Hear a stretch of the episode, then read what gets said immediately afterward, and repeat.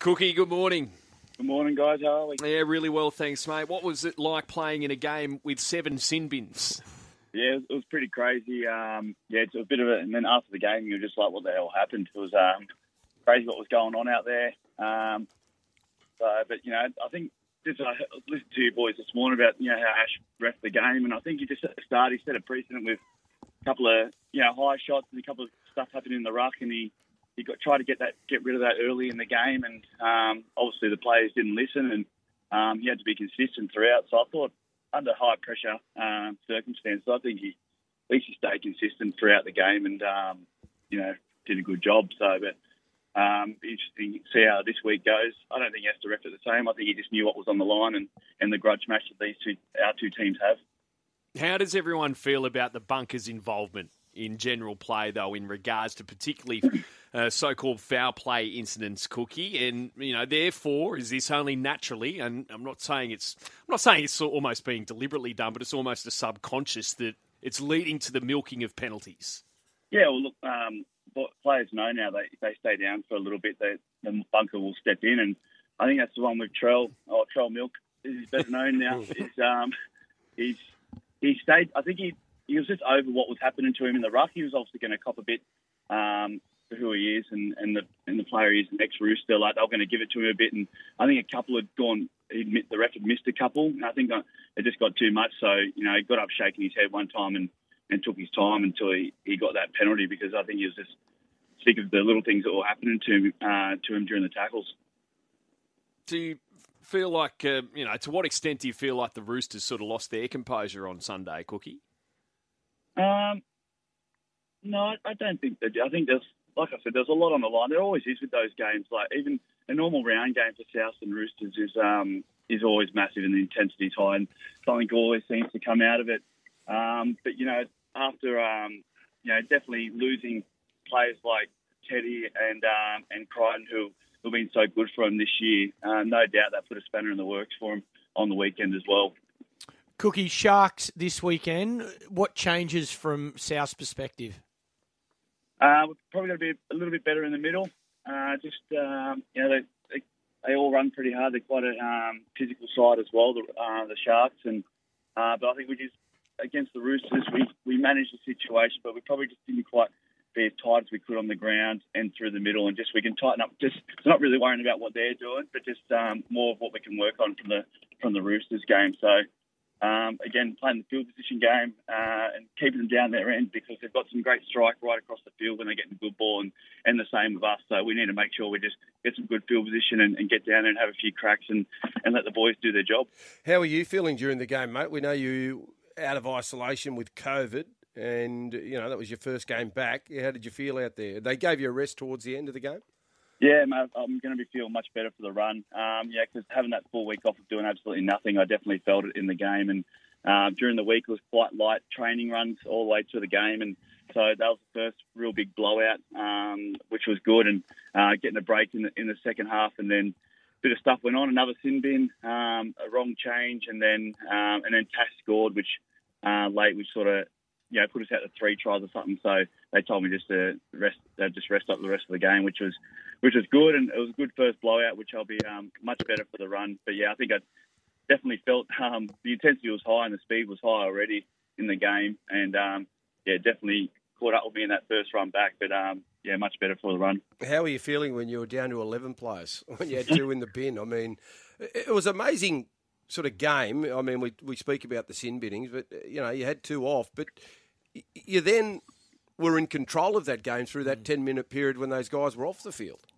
Yeah, it's something about our, our side. Like when something needs to be done, we get it done, you know, and that's, that's probably um, caught us out a few times throughout the year when we get off to a slow start or, um, you know, go a bit lightly where we need to really lift the intensity. So when we're, you know, push it backs against the wall and um, you know, we need to win or we need to play good footy. When down to 12 or 11, which we've done a, a, few times. We seem to play some good footy, and I think that was one good sign. There, there was a lot of stuff going on in that game. Um, easy to lose your cool or mm. go away from the game planning. Um, but I think everyone stayed quite calm and, and, got through the process, which is a great sign uh, for us as a team moving forward.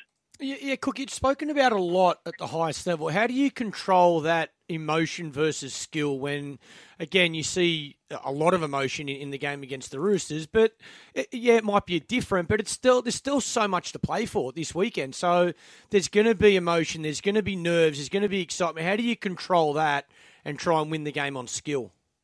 Yeah, obviously last week that was added with the Roosters part, but again it was sudden death footy. So again, that's the same situation we're in. We, we lose and we're out, and uh, we understand we didn't get off to the best start to the year, but we're playing some really good footy at the end of the year at the right time when we need to. And now we've put ourselves in a position to, to be two games away from the grand final. Um, so, mate, no doubt it's just about what we do as a team. Um, you know, like I said before, just getting our defence right, making sure we're, we're staying nice and tight um, and defending together and, and completing well. And if we complete well, we know we've got the points in us um, with the likes of you know Trell and Cody playing some really good footy off the back of the back of our shape down there. So we've got to try and take the opposition out of it and not worry about what they're doing and let them dictate to us how we defend and attack and, and just worry about ourselves. Well, your opposition this week is the Sharks, and I thought it was a tremendous game between the Sharks and the the Cowboys last weekend. It was 92 minutes, and the Sharks went down in a golden point, but they're a wonderful team, and, and they've got strike all over the paddock. Did you see that game, and